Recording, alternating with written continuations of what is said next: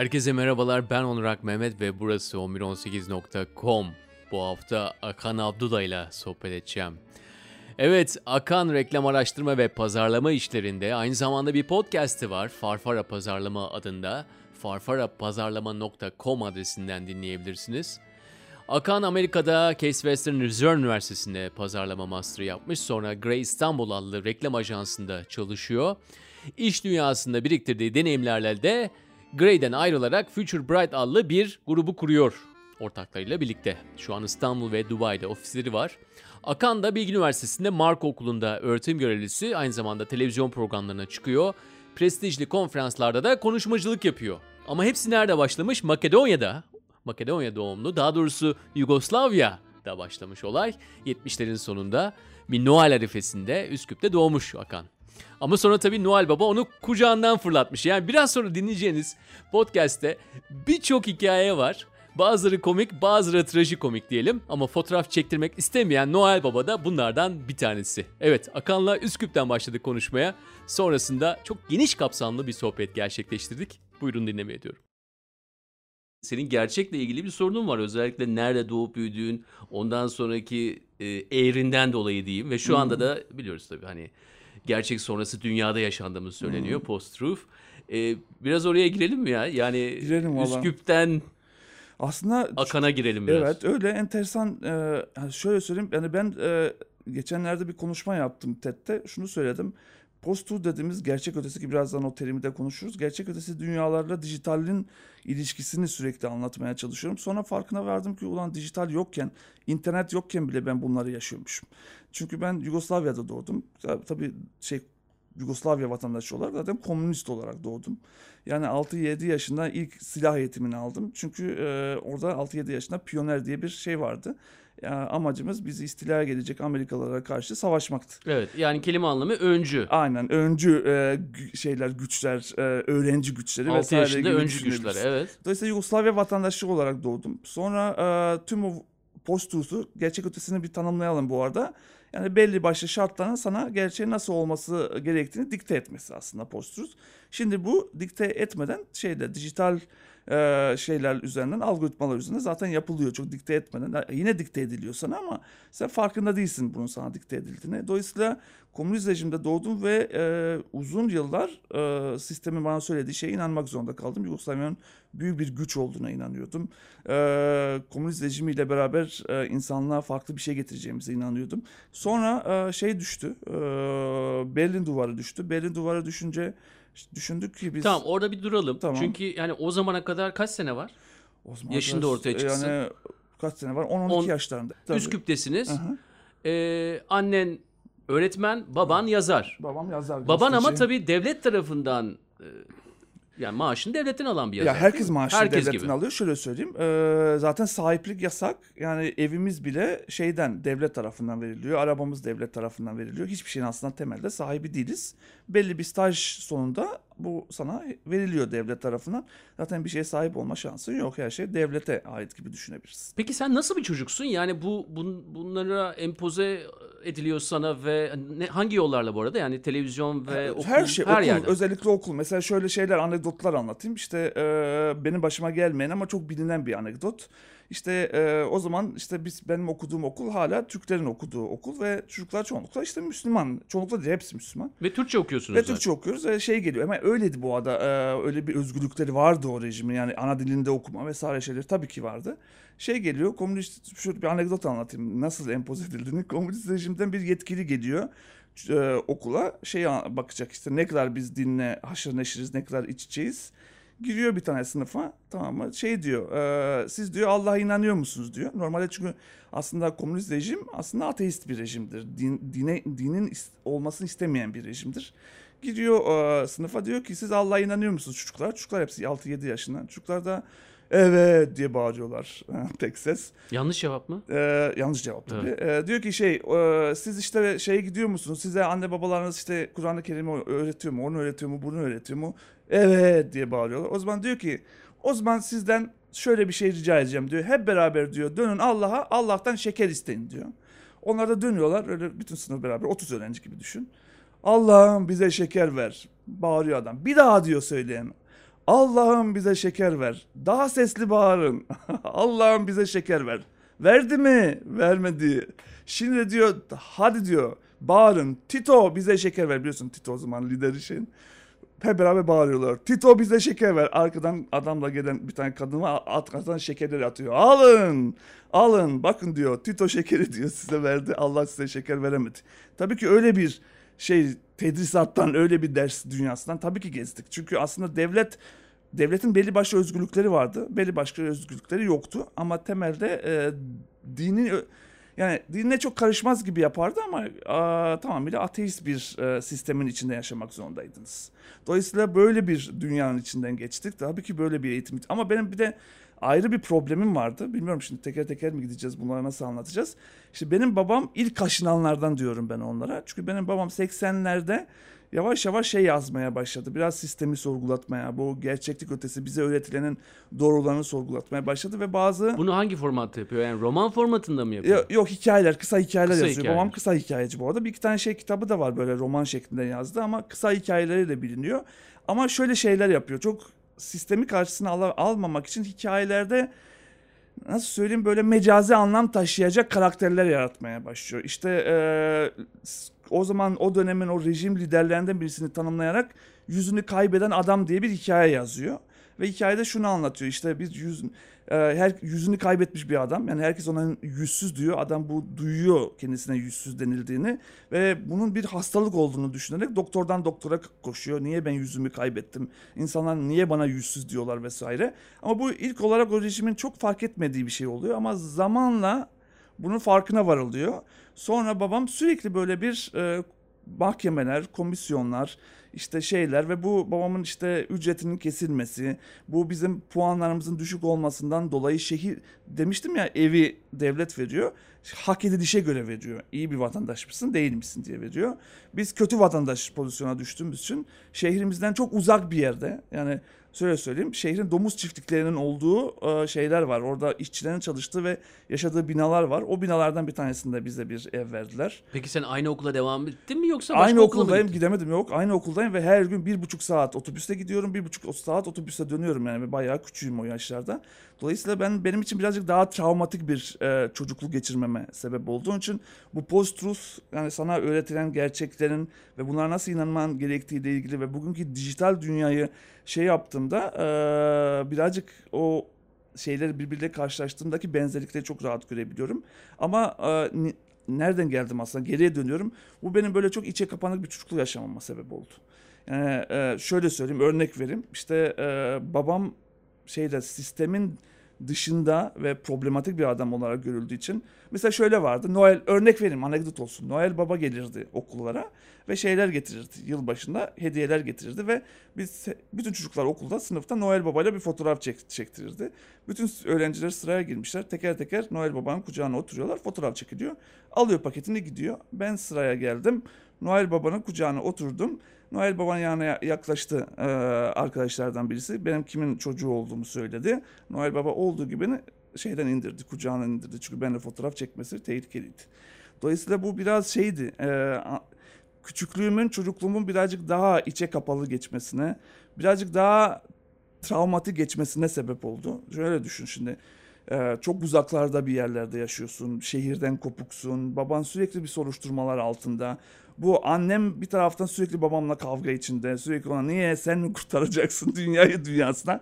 Annem böyle iyi bir öğretmen. Benimle çocuklarıyla çok ilgili bir öğretmen ama çok da böyle rejimi sorgulanmasını istemiyor. Çocukların geleceği hakkında kaygılı. Bu da benim çok içe kapalı bir çocuk olmama sebep oldu. Ki bazen şimdi çok şaşırıyorum e, kendime. Diyorum ki ben sahnelere çıkıyorum arada sırada bin kişiye falan ben bunu nasıl yapıyorum diye soruyorum kendime. Çünkü ben çok içe kapalı bir çocuktum. Çok yani böyle çok zor ilişki kurabilen bir çocuktum. Çünkü sürekli böyle tehlike altında hissediyordum kendimi ve bu arada ve bir de çok kolay reddedileceğimi düşünüyordum. Çünkü bir taraftan problematik bir babam var benim. Yani ve sürekli e, sistemin e, problem olarak gösterdi ve bunlar devleti yıkacaklar, rejimi yıkacaklar dediği bir şey ki babamın yaptığı şey o zaman şeyi sorgulamak, sistemin yürümüyor olması, sistemin çalışamıyor olması vesaire. Onun için küçüklüğüm çok böyle sahneler, mahneler falan filan böyle bir şey yoktu hayatımda. Kapalı, içime çok kapalıydım. Aşırı derece kapalıydım. Peki yani dünyanın neyle besliyordun? Kitaplarla mı? Aynen. Kitaplarla besliyordu. Bir de annemin, e, bir de babamın şey vardı. Böyle tamam bir şey koyuyordu öne kendi şeylerinde ama çocukların da farklı yetişmesini istediği için çok ciddi şekilde kitaplarla haşır neşir oluyordum ama bir de babam dünyamı benim çok dolduruyordu. Çünkü babam aslında bir taraftan derdini anlatmaya çalışıyor ama problematik bir ortamda anlatmaya çalışıyor. Ama bir taraftan da çocukları vesaire var ve çocuklarıyla bir ilgi dünyası var. Babam çok ilgili bir adamdı. Hala öyle zaten bu arada. Dolayısıyla çok en çok beslendiğim yerlerden bir tanesi orasıydı. Ama eee, yani şöyle söyleyeyim. Gelebilir miyim o Berlin duvarları dünyalarına Tabii vesaire yani yavaş esasında 90'lar senin de sevdiğin bir Aslında dönem. evet asıl orada yavaş Aktif yavaş ve dinamik ve devamlı seyahat halinde olduğun da bir dönem. Evet, Hadi Berlin as- duvarını yıkalım beraber. evet, hep beraber orayı yıkalım. Ondan sonra sen Yugoslavya gibi ülkede 5 tane iç savaşın içinde buldun kendini. Evet. Biraz sana gitsek orada yani o dünyadan çıkıp domuz çiftliğinin oraya sürülmüş bir çocuk bir buçuk saat otobüs. E ne yaptın sen yani iç savaşı hiç yaşadın mı? Hemen ülke dışına mı çıktın? Yok şöyle yaşadım ve ülke dışına çıktım. Aslında iki şey de oldu. Şimdi şöyle söyleyeyim. Bir kere iç, iç dünyamı çok etkilediği için anlatmak zorundayım. Böyle makro gibi görünüyor ama çok mikro bir e, dünyaydı. E, şöyle bekliyorduk biz. Aa dedik özgürlük geldi. Artık kendimizi yaşayacağız ama özgürlük gelmedi. İç savaşlar geldi. Yani bütün o milliyetçi akımlar ya bir anda güçlendi. Şimdi biz komünist rejiminin özgürlükleri kısıtladığını düşündüğümüz bir dünyada birazcık böyle bir şaşırdık anlatabiliyor muyum? Biz özgürlük bekliyorduk. Milliyetçiliğin en maksimumunu görüp insanlar birbirini kestiği bir dünyanın içine düştük. Yani bir taraftan da e, şunu görmüş olduk. O eleştirdiğimiz Tito ki hala eleştirdiğimiz tarafı çok. Eleştirdiğimiz Tito'nun bu milliyetçi akımlarını kontrol ederek aslında barışçıl bir dönemimiz dönem yaşamamızı sağlamış. Çünkü içerideki o bütün bastırılmış duygular bir anda dışarıya çıktı ve bir katliam başladı. Sırplar, Hırvatlar, Hırvatlar, Sırplar, Slovenler, Bosna katliamlar, bilmem neler. Kosova savaşları ki Makedonya'nın içinde de savaş oldu. Makedonlar ve Arnavutlar içinde. Dolayısıyla 5 tane iç savaş oldu. Onun için bunun bana etkisi çok yüksek oldu. Çünkü ben e, bugüne kadar şey gibi görüyordum. Bir rejim var. Özgürlükleri bastırıyor ama biz içimizdeki özgürlükleri yaşamak istiyoruz. Daha yaratıcı olmak istiyoruz vesaire ama hiç beklendiği gibi olmadı. Bir anda o rejim gitti. Gelen şey de kan oldu. Onun için ben de ben yine de sorgulamaya başladım ve aslında onu arada anlatayım. Ve arkadaşlarımla beraber bir dergi çıkartmaya başladık. İsmi de Üçüncüler koyduk. Çok alternatif şey yapıyorduk, edebiyat yapıyorduk. Ee, şeyi anlatıyorduk. Fanzin gibi mi? Evet aynen böyle ayda bir kere çıkarttığımız ama çok böyle e, şey alternatif takıldığımız, e, muhalif takıldığımız, sistemi yine sorguladığımız. Bu arada hala şöyle söyleyeyim komünist rejim düşmüş ama hala e, komünist rejiminden kalan o Kadrolar zaten kadrolar aynen yönetiyorlar ülkeyi. Yani sadece re- rejimin ismi değişmiş. Onlar hoşuna gitmedi bu sistem ve böyle bir tehdit edildik işte polis tarafından bilmem ne tarafından. O dergide gitti. Sonra yeni yeni bir kitap çıkmış onunla ilgili bir doktora tezi olmuş. O da çok hoşuma gitti. Böyle kaç sayı oldu? 14 mi 15 sayı mı çıkartabildik maksimumda? O gün Nasıl dağıtıyordunuz bu arada? Valla kendimiz print edip kendimiz dağıtıyorduk. Bütün bu arada şeye ede- edebi şeylere yolluyorduk vesaire. Oradan nasıl geçtiyse polisin eline bilmiyoruz. Polis geldi bize dedi ki bu fazla alternatif. Dağılın lan dedi. Biz de dağıldık. Yani çok fazla şey rezistans gösterdiğimizi söyleyemem ama böyle bir dergi dönemim oldu benim. Daha neyim o zaman? Liseledeyim. Lise 1'de miyim? Öyleyim. Böyle Oktay Ahmet diye bir şeyimiz vardı. Kendisi şu anda profesör oldu zaten hala oralarda. Ee, ünlü de bir profesör. Dünyaca ünlü bir profesör. Onun liderliğinde böyle bir dergi çıkartıyoruz yani. Çok sürmedi tabii. Ee, tehditler gelince bıraktık ve ben o gün şeye karar verdim. Artık yavaş yavaş buralardan kaçmam lazım. Bir şeyler yapmam lazım dedim. Ve e, o iç savaşlar sürerken ben kendimi şeyde önce Ankara'da buldum. Bilkent Üniversitesi'ne gittim. Asıl sonraki hayatımda bayağı böyle bir gezdim diyebilirim. Yani şeyde yaşadım. Macaristan'da yaşadım. Çek'te yaşadım. Ee, Polonya'da yaşadım. Ee, Amerika'da yaşadım. Ama e, tamamıyla şey için gittim oralara. Ya birazcık böyle farklı bir şeyler göreyim.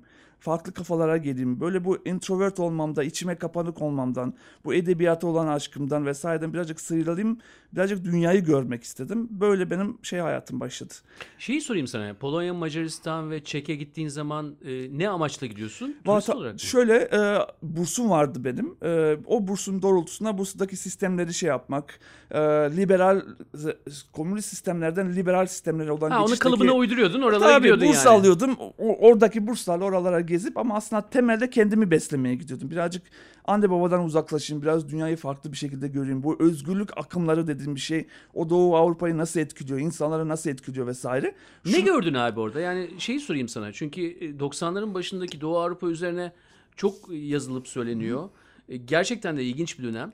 Ee, Yugoslavya dışına gidip diğer e, Doğu bloku ülkelerine gittiğin zaman Ya Ee, şöyle söyleyeyim, eee, çok liberal bir özgürlük arayışı gördüm. arayış olarak. arayış olarak gördüm. Gelememişlerdi oraya ama gençler inanılmaz derecede bir o özgürlük arayışı içine düşmüşlerdi. Bir tek biz Yugoslavya'da iç savaşlarda çünkü boğuluyorduk. Baktığında Doğu Avrupa'nın hiçbir ülkesinde olmadı. Çekoslovakya bile dağılırken anlaşarak dağıldı. Bir biz birbirimizi öldürdük, kestik vesaire. Dolayısıyla orada bir liberal bir özgürlük arayışı gördüm. O beni çok besledi. En beni beslemeyen yeri söyleyeyim Türkiye. Ankara'ya geldiğimde ben ilk defa e, çünkü o zaman kadar tamamıyla küçük bir kültürden geliyorum. Yugoslavya ama parçalanmış Yugoslavya, Makedonya olmuş. E Makedonya dediniz 2 milyonluk ülke. Toplasan yani Bayrampaşa bizden daha kalabalık yani gibi düşünebilirsin. Dolayısıyla Türkiye'ye geldiğimde e, Beklenti yüksek. yüksek ben şey istiyorum özgürlük görmek istiyorum tartışmak istiyorum edebi akımlar görmek istiyorum alternatif akımlar görmek istiyorum Ankara'dayım Bilkent Üniversitesi'ndeyim yani en üniversitelerinden bir tanesi Türkiye'nin ama çocuklar hiç orada değiller ben bu kadar monolitik düşünen bu kadar tek yönlü düşünen orada anladım yani eğitim sistemimizin Türkiye'nin eğitim sisteminin ne kadar zehirli olduğunu ne kadar bu çocukların o at gibi koşturularak hiçbir şeyden beslenmeyecek hale geldiklerini ben koptum. Koptum. Bir de yurtta kalıyorum. Öyle bir şansım var yani bir kente. Belki şey kalmasam bu kadar yakalayamazdım. Yani bir komün bir hayatın içindeyim. Yüzlerce adamla bir aradayım. Hiçbir şey yok ya. Hiçbir şey yok. Çöl. Yani hiçbir şeyden beslenmeyen gençler. Tamamıyla şey ya böyle dershanelere gitmişler yıllar boyunca. Tamamıyla gençliğin o getirdiği o enerjiyi tamamıyla kaçırmışlar. Yaratıcılıktan bir haberler. Hiçbir şey yok. Ve bunlar Türkiye'nin burslu çocukları, Türkiye'nin en iyi beyinleri. O gün anladım ki olay sadece rejimin kendisinden değil eğitim sisteminle de çok paralel bir şey. Benim hiç beslenmediğim hatta biraz da kendime de çok kızdığım konferanslarda da söylüyorum. Aslında beslenebileceğim yerler vardı. Ben de onu yapmadım. Yani çünkü ben birazcık kendime introvert bir çocuk olduğum için, içe kapalı bir çocuk olduğum için akımlara kendimi bırakmak istiyorum ve o akımların içinde beslenmek istiyorum ama akım bulamadım. Bir kere onu söyleyeyim. Ama ben de mesela ne kütüphaneye gidiyorum, ne okuyorum, hiçbir şey yapmıyorum. Yani o kadar çöl ki benim için. Onun için benim bu bütün Doğu Avrupa ülkelerine gittiğimdeki o gençlerin gençlerin o özgürlük arayışına karşı karşılaştırma yaptığımda Türkiye'deki gençler hiçbir şey aramıyorlardı. Hiçbir şey çöldü. Yani o gün anladım işte bu sistemin ne kadar aslında bir taraftan seni böyle bir at gibi koşturduğunu ama bir sıfır bir dünyasına seni indirgediği için duygusal zekanı bastırdığında duygusal zekası bastırılan bir gencin ne hale geldiğini çok açık bir şekilde o yurtlarda açıkçası gördüm. Hiçbir şey yoktu. Hiçbir şey yoktu. Yani şey anlamında beslenme anlamında en kötü deneyimi Ankara'da yaşadığımı düşünüyorum. Hala öyle düşünüyorum. En iyi deneyimimi de Amerika'da yaşadığımı düşünüyorum. Çünkü Amerika'ya gittiğimizde orada artık çok uzaktaydım artık anneden, babadan, her şeyden, bildiğim her şeyden. O kadar yalnızdım ki artık bu içe kapanıklık dünyasına zaten çıkmak zorundaydım. Çözmek zorundaydım. Çünkü kendi başınasın artık yani hiçbir yerde bir destek de alamazsın. Bir de oralarda çok daha liberal bir şey, e, öğrenci hayatı olduğu için oradan beslendiğimi söyleyebilirim. Peki oraya gidersek eğer tamam başta söyledik zaten e, Case Western Reserve Üniversitesi'ne gittin Cleveland'da E, ve e, pazarlama okuyorsun ve ben, ben sana bir soru sorayım. İlgimi çeken kısım şu E, senin gibi biraz işte Wonder Kid gibi olan Yok vallahi hiç Van'da yani, tarafım yani yok. bir şekilde yani kitapları okumaktan Açım zeka sadece ya, şöyle aç düşün, tamam abi, o, tamam, açım o da ya. en güzel şey Aşırı açlık, derece en güzel açım şey. yani. Olayım o açım yani. Çünkü Ama niye bu adam pazarlamaya çekildi? Niye onun Ay. master'ını yaptı diye düşün. Yani bu tamamen e, naif bir soru. Yok, Diyor ki mesela soru. bana şimdi alternatif akımlardan bahsediyor. Acaba o tarafa da gidemez miydi? Gider mesela kendi yazar olurdu. Şunu yapardı. 20 sene önceden bahsediyoruz burada. Şimdi ne oldu şöyle söyleyeyim. Şimdi geriye döneyim. Şimdi şu ana kadar anlattığım şey böyle birazcık baş kaldırı hikayesi gibi ama bakma sen yani post o rejim dünyası eğer şey- yani devletin rejimi var, ailenin de rejimi var gibi düşünebilirsin. Şimdi asıl ben sistemden nereden de kopmadığımı da anlatayım. Şimdi çok samimi ve dürüst olayım. Babamın özellikle şimdi şöyle bir şey var. Ee, özellikle bir dönem şeyle ilgileniyor. Tam komünist rejimin o ticareti kontrol ettiği dünyada artık sistem yürümüyor. Niye yürümüyor? Çünkü şöyle düşünebilirsin. Zaten devlet seni eşitlediği için aynı ve her şey devlete bağlı olduğu için devlet senin katkını göremediği için ve seni eşitlediği için herkese bir zaman sonra hiç kimse katkı vermemeye başlıyor. Dolayısıyla sistem yürümüyor. Hiç kimse çalışmıyor. Yani bu arada hala mesela şey gidersen, benim memlekete gidersen bir gün götüreyim seni. O kadar rahattır ki kimse çalışmaz. Yani öyle 2-3'ten sonra çıkarlar kafelerde şey yaparlar. Bu arada bunu hiç eleştirmiyorum. Gayet de güzel yapıyorlar. Biz çalışıyoruz da ne oluyor yani? Sürünüyoruz İstanbul'da. Ama şunu söylemeye çalışıyorum. Babam aynı zamanda bu işin edebi tarafına o ve sistem tarafına baş kaldırırken bir taraftan da şey tarafına o liberal ticaret, ekonomi vesaire tarafında da bayağı fikir yürüten bir adam. Ve bununla ilgili zaten rejim düştüğünde çok bununla ilgili fikir yürüten adam olmadığı için yeni ekonomik şeyler babama dönmeye başlıyor. Yani işte şöyle söyleyeyim, şöyle bir bilgi vereyim. Fabrikalar var. Normalde fabrikalar devletin. Devlet bütün şeyi zaten kontrol ediyor. Yani şöyle söyleyeyim, devlet zaten bu cumhuriyetçiklerin, Yugoslavya bir federasyon bu arada. O cumhuriyetçiklerin birbirine bağlı olması için mesela diyor ki tekstil endüstrisi Makedonya'da olacak. Ağır endüstri Sırbistan'da olacak. Turizm Hırvatistan'da olacak. Atıyorum mesela şöyle şeyler yapıyorlar. Bulaşık makinesini bir ülkede çamaşır makinesini ya da çamaşır makinesi de buzdolabı diyeyim bulaşık makinesi yok o zaman. Çamaşır makinesini bir ülkede şey yap makinesini bulaşık makinesi ay şey buzdolabı da diğer ülkede üretiyor. Ki cumhuriyetler birbirine bağlı olsun. Tabi buz, buzdolabı da işte çamaşır makinesi bizi iç savaştan alıkoymuyor. Zor olurdu yani biz buzdolabı için anlaşılan. Dolayısıyla biz bu cumhuriyetçikler ayrıldığında şöyle bir noktaya geliyoruz. Yani e, Yugoslavya'yı beslemesi gereken tekstil endüstrisi Makedonya gibi küçücük bir ülkenin içinde kalıyor. Haliyle bütün bu fabrikaların üreteceği ürünü satın alacak kimse yok. Yani 24 milyonluk ülke bizi 2 milyonluk ülkeye düşürünce Makedonya'da ama tekstil endüstrisi 24 milyona hitaben Makedonya'da kurulduğu zaman bu fabrikaların hepsi batmaya başlıyor. Ve oradaki yeni gelen o liderlik şeyi aramaya başlıyor, çözüm aramaya başlıyor.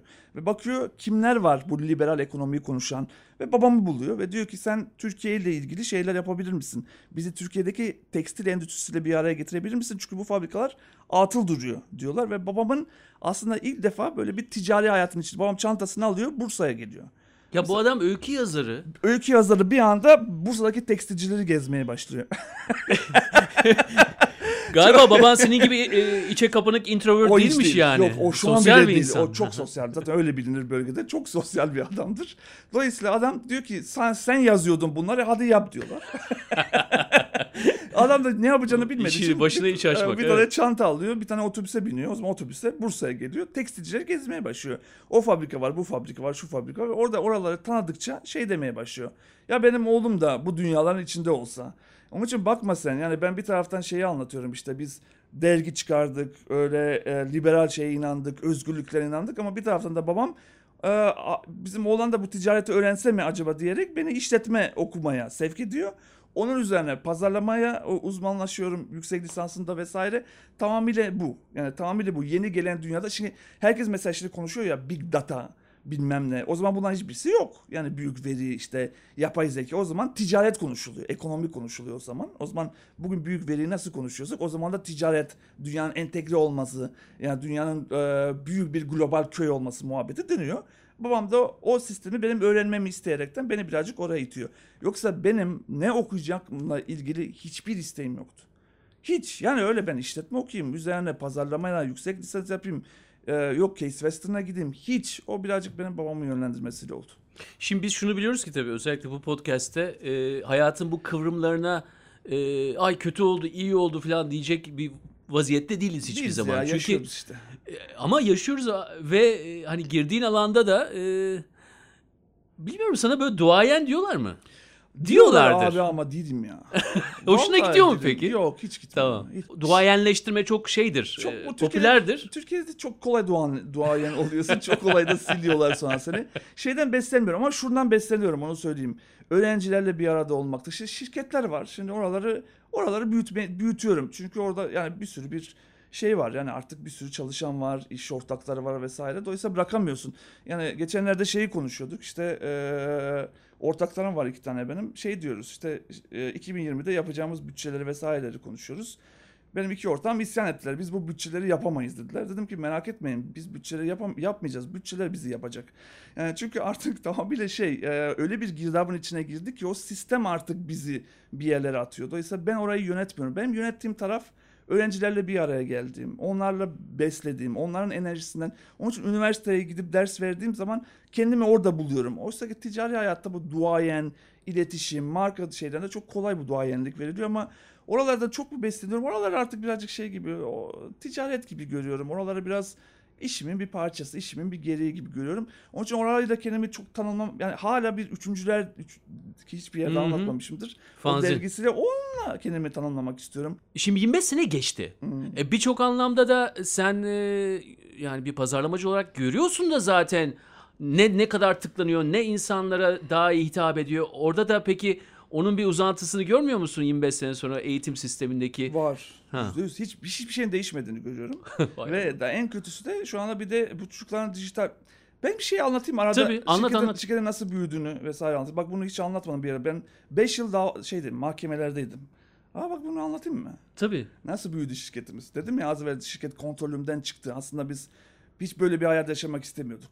Bir dakika o zaman e, tarihleri verelim mi? Ee, Tarih 2011 mi şirketi 10. kurduğun zaman? 2010. evet. Tamam. 2000. Benim ama katılmam 2011. Tamam. Kurduk. Ben hemen katılamadım. Bir sene sonra katılabildim. Çünkü çok sevdiğim bir patronum vardı. E gitme dedi. E, ama gitmem lazım. Bak ortaklarım orada dedim. De- O da dedi ki gündüz bizde çalış, akşam orada çalış. Yani kontrat gereği değil yani bir Evet. şekilde insan çok ilişkisinden insan, dolayı. çok sevdiğim bir patronumdu. Evet. Kaldı onun için ben 2011'de katıldım. Doğru söyledin ama aslında şirket 2010 yılında kuruldu. Şimdi aslında şirket şimdi dedim ya sistem şimdi benden çıktığı için sistem artık sistem benden büyük olduğu için ve ben sadece orada bir çark olduğum için artık orada kendimi tanımlamakta çok zorlanıyorum dedim ya. Şimdi nasıl ben bir çark oldum onu bir anlatayım. Yani nasıl o, o sistem benden daha büyük hale geldi. Anlatayım mı onu? Lütfen. Tamam. Şöyle e, 2010 yılında biz şirketi kurduk. Biz şirketi kurarken bu şey e, çok çalıştığımız bu sistemden nasıl kurtuluruz gözüyle bakıyorduk. Çünkü ben reklam ajansında çalışıyordum ve emin ol sabahlara kadar çalışıp buradan kendimi besleyebileceğim bir şey bulamıyordum. Yani böyle yine kapitalist sistemin dibindeydim vesaire. Ve sürekli şöyle bir hayallerimiz vardı kendimize. Bu arada iki ortağım dedim. Birisi eşim, birisi de ortak arkadaşımız. Başak, Pınar, ben. Üçümüzdük biz. Çok genç çocuklarız. Bahsettiğim şey 36-37 yaşında şirket kuracağız vesaire. Ay 37, 26-27 yaşında şirket kuracağız. Şu anda aslında 40 yaşındayım. O zaman 26-27 yaşında şirket kurmayı konuşuyoruz. Çok genciz aslında temelde. Ve sürekli şunu konuşuyoruz. Birazcık bu sistemden ayrı- ayrılalım. Biraz kendimize vakit ayıralım. Biraz daha özgür bir dünyada içinde olalım. Akşamları çıkıp kendimizi besleyecek akımların içine girelim. Hepsi güzel, hoş. Kurduk bir tane şirketi. Şurada Şişli'de bir tane daire kiraladık. Tabii paramız yok. Dairenin sadece hep, bütün kapılarını kapattık. Bir tane sadece odayı odanın içine masalar koyabildik vesaire. Oraya Başak Pınar ben üç tane masa var yerleştik. Böyle şey diye düşünüyoruz. Bizi arayacağını, iş yapacağını düşündüğümüz hiç kimse bizi aramıyor bu arada. Hatta bizim bir kuruluş hikayemiz vardır. Şey yaptık. eee, parti kuruluş partisi yapacağız. Bütün bizimle çalışacağını düşündüğümüz, o hayatımız boyunca çalıştığımız, hizmet verdiğimiz müşterileri çağırdık. O gün şey tartışması yaptık iki gün önce. Kaç eee, şişe şarap içilir diye tartışma yaptık. 10 alalım dedik. Sonra gaza geldik kesin 20 yapalım. Sonra 30, sonra 40, sonra 50, 60 şişe şarap aldık. Kimse gelmedi. İki yıl boyunca şarap içmek zorunda kaldık yani. ofiste. Dolayısıyla böyle depresyon dibindeyiz öyle söyleyeyim. Ve ben e, sevdiğim patronumdan dolayı da e, hala ajanstayım. Sadece akşamları uğruyorum. Şimdi ne oldu başımıza neler geldiğini söyleyeceğim. Akşamları sadece ajansa uğruyorum. Bir gün bir ajansa bir akşam geldim baktım Başak ve Pınar ortaklarım ağlıyorlar. Ay bunu söylediğim için çok kızacaklar ama söylüyorum abi artık öyle bir ortam. Dedim ne oldu? İşte çok yalnızız. Telefonlar çalmıyor. Hiç iş yok. Kimsenin bizi aradığı da yok. Çok yalnızız. Biz çok büyük şirketlerde çalıştığımız için kalabalıklara alışığız. İşte çıkacak sigarasını içecek, işte muhabbetini yapacak, bir iki dedikodu yapacak. Hep o kalabalığın içinden beslenen, o enerjiden beslenen insanlar. Şimdi yapayalnızsın. Şişli'nin bir tane dairesinde kimse seni aramıyor. Telefonlar da çalmıyor. Sabah geliyorsun, akşam çıkıyorsun, bütün gün hiçbir şey yapmıyorsun. Ben de ortalıkta yokum. Yani ben de ajansta kalmışım. Biraz ihanet etmişim tamam mı ortaklarıma. Dedi, dedi, dedim ki ne oluyor? Çok yalnızız. Ne yapacağız? Kimse de zaten aramıyor. Dedim ki nasıl büyüdüğümüzü anlatacağım. Çok enteresan bir hikaye. Dedim ki ben o zaman bir kitap yazalım ya. Yani böyle kendi birikimimizi şey yapabileceğimiz, sektörle paylaşacağımız bir kitap yazalım. İnsanlara da hediye ederiz. Bari boşuna bu vakit gitmesin. Ama büyük hata oldu. Çünkü e, biz o enerjiyle, o içimizdeki enerjiyle dünyanın en saldırgan kitabını yazdık. Önümüze gelene küfrettik. Bütün sisteme küfrettik. Şirketlere küfrettik, sektörlere küfrettik, önümüze gelene küfrettik. Sonra da bir güzelce ürettik. Herkesi de gönderdik.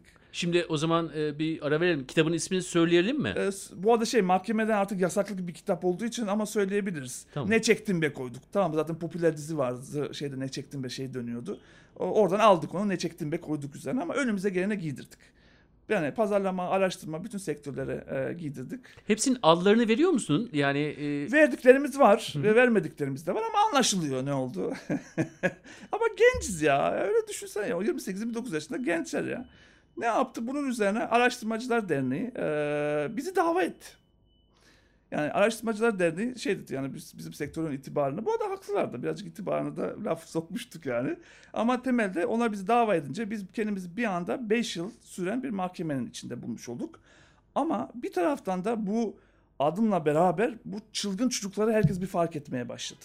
Yani kim bu çılgın çocuklar? Yani bu bu yaşta mahkemelere düşecek kadar çılgın bunlar dendi. Ve bir anda biz böyle bir sektörler, markalar vesairelerin dikkatini çekmeye başladık ve biz bizim büyüme bizim kontrolümüz dışında gelişmeye başladı. Aslında onun için bugün baktığımızda aslında sistem bizden büyük.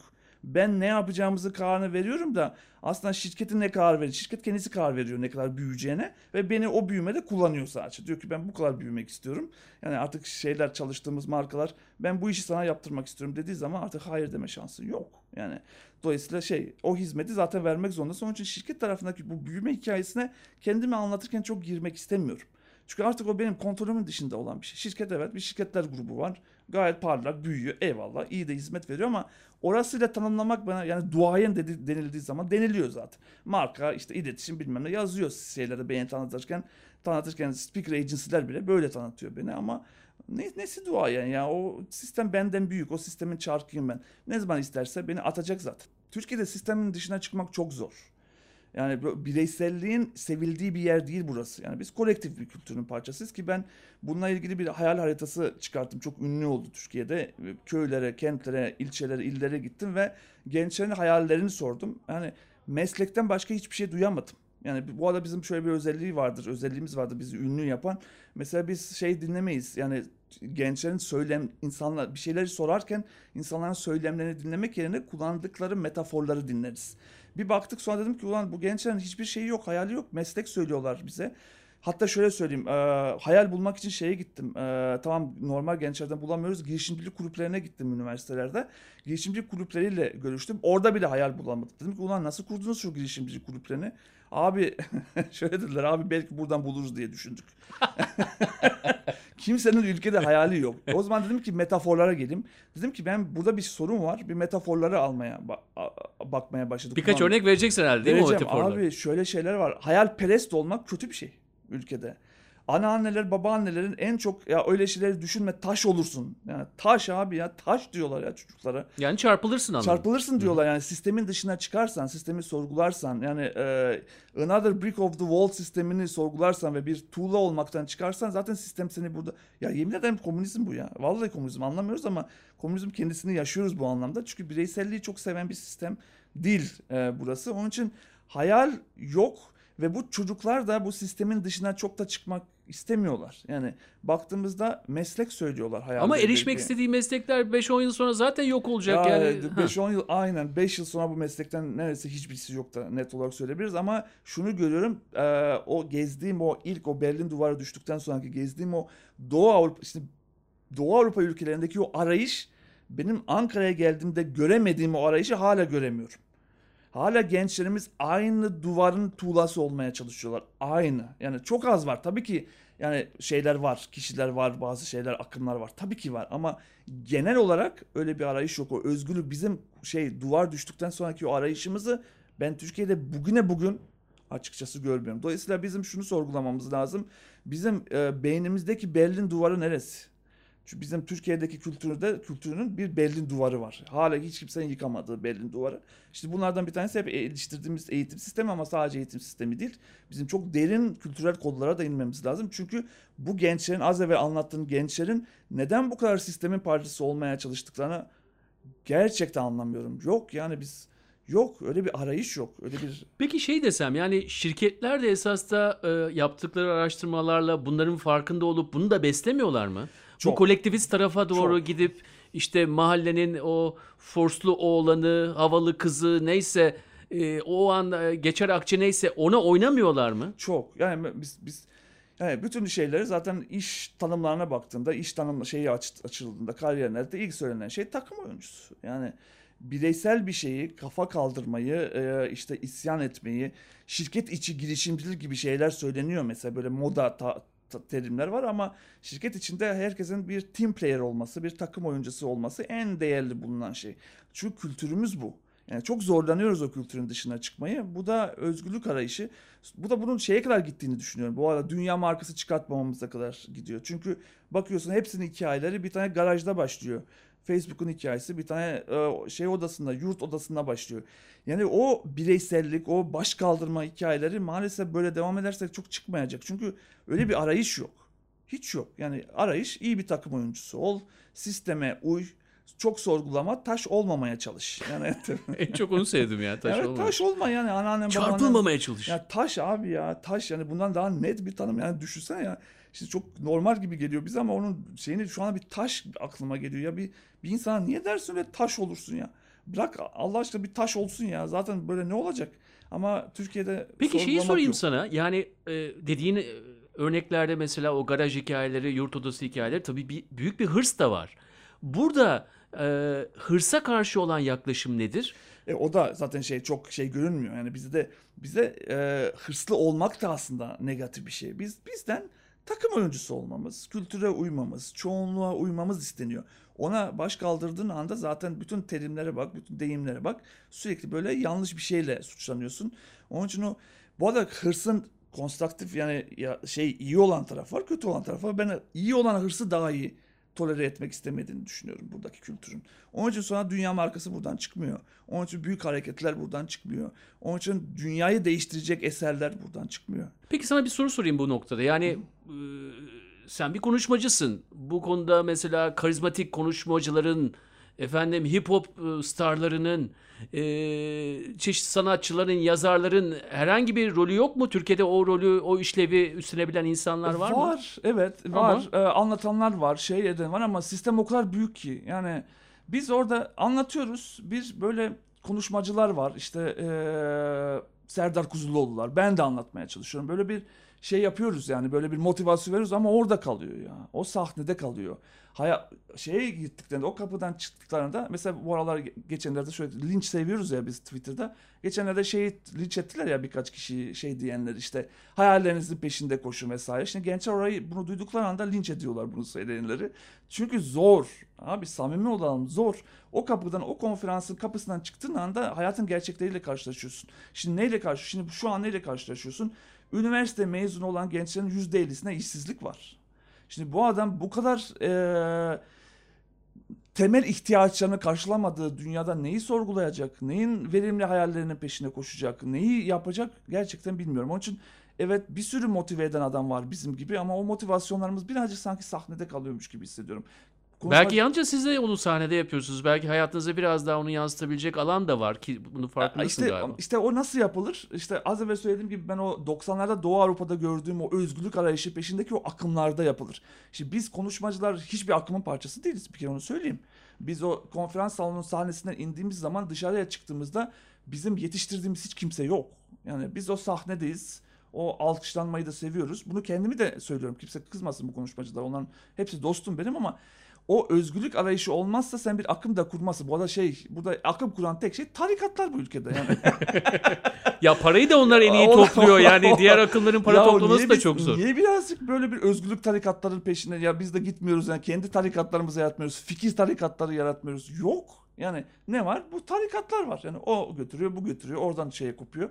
Onun için e, ülkenin şeye ihtiyacı var. Tamam konuşmacısın ama etrafında birleştireceğin bir grup, inanacağın şey buradan eser çıkartmak, çocuk yetiştirmek. Hiçbirimiz hiçbir şey yetiştirmiyoruz. Bak bu konuşmacılara.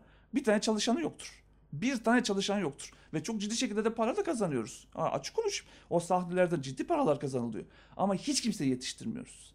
E o ne oluyor? Onlar da konferanslardan çıktıkları anda o konferanslardan çıktıkları anda o kapının dışına çıktığı anda o tüm o az evvel anlattığının da karşılaştırabileceği büyük bir gerçeklik çıkıyor önüne.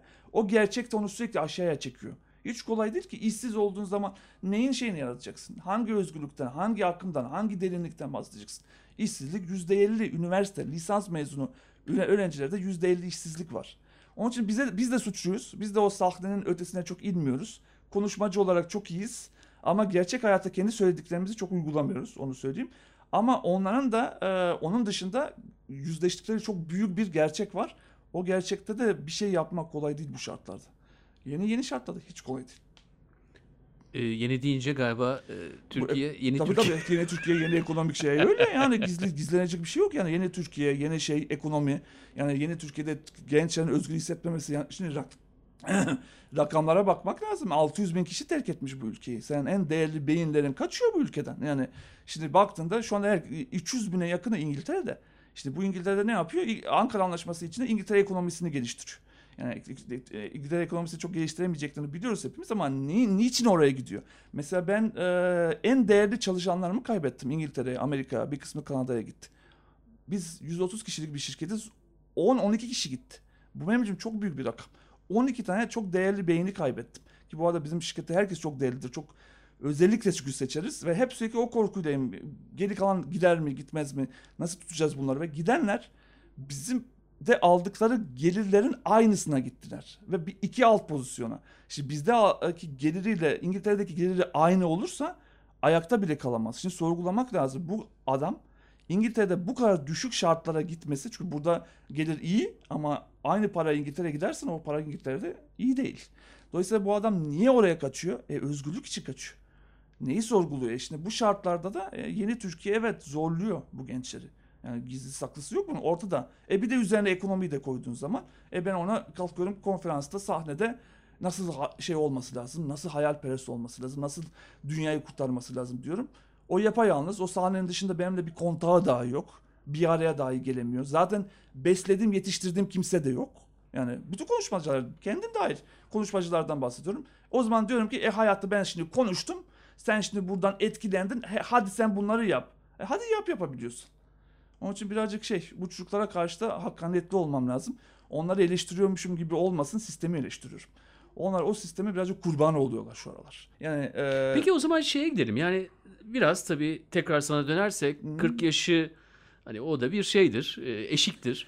Diyorsun ki sistem zaten benim yaratıcı enerjimi alacak, benim enerjimi, dinamizmimi alacak ve 10 yıl sonra yerime çok daha iyisi de olacak orada diyorsun. Mutlu, ya Kendine baktığın zaman ne tür hayaller var? Valla e, kitap yazma hayalim var. Tanımlayacağım profiller üzerinden mesleki bazı öğretebileceğim şeyler de yazabilirim ama birazcık roman türünde bir şey yazmak istiyorum. İstanbul'dan kaçmak istiyorum. Çiftlikte bir yerlerde daha inziva dünyalarında e, olmak istiyorum açıkçası ama şu anda çok da büyük hayallerim yok. Bu anlattıklarım aslında böyle çok da böyle ulvi şeyler değil. Tabii. Ama birazcık kaçış peşinde olduğumu net olarak söyleyebilirim. Biraz yorulduğumu da söyleyebilirim. Ama e, hala e, ne yapacağım noktasına karar vermiş değilim. Ama şunu biliyorum ki e, sürekli kendime bir 40 yaş sınırı koymuştum. 40 yaştan Çok önceden koymuştun zaten. Koymuştum. Daha 20'lerde 30'larda koymuştum. 40'tan sonra birazcık hayatımı değiştirmek istiyorum demiştim. Şimdi bu arada neyle değiştireceğimi gençlikte daha iyi biliyordum. Şu anda çok bilmiyorum ama değiştirme duygum hiç değişmedi açıkçası. Dolayısıyla bir şeyler değiştirmek istiyorum 45'lerde vesairelerde bir yerlerde. Ama ne yapacağımıza hala tam olarak karar vermiştim ama tek net olduğum şey mutlaka bir kitap yazmak istiyorum açıkçası. Peki bu noktada şu soruyu sorayım. Baban sağ mı hala? Hala sağ evet. Ve kendisi Bursalı tekstilcilerle mi şu an? Hala yok. Yo, artık e, hala, sistem, Latife hocam. öyle, ama şöyle bir şey oldu. Yazıyor mu yani hala veya hala ne yapıyor? yazıyor. Hala şey yapıyor. Aktif o şey, şey e, hayatta yani bir emekli oldu diyemem. Ama şey e, o eski sistemde o fabrikaların hepsi eski o, onun o Bursa tekstilcilerle bir araya getirdiği fabrikaların hepsi özelleştirildi. O işlerin hepsi bitti gitti zaten çok geçmişte kaldı. O şirketi de zaten kapandı vesaire. Şu anda birazcık böyle daha e, Balkanlara yönelik böyle bir uzmanlık, paylaşma, şeylerini paylaşma, tecrübelerini paylaşma dünyasında yaşıyor. Ama çok emekli bir hayatı var mı diyemem. Yani çok aktif yani hiç evde durmaz hala yaşıyor yani. Sosyalliği devam ediyor. Devam ediyor. Duramaz o. Çok teşekkürler çok Hakan burada olduğun için. Çok sağ ol. Görüşmek üzere.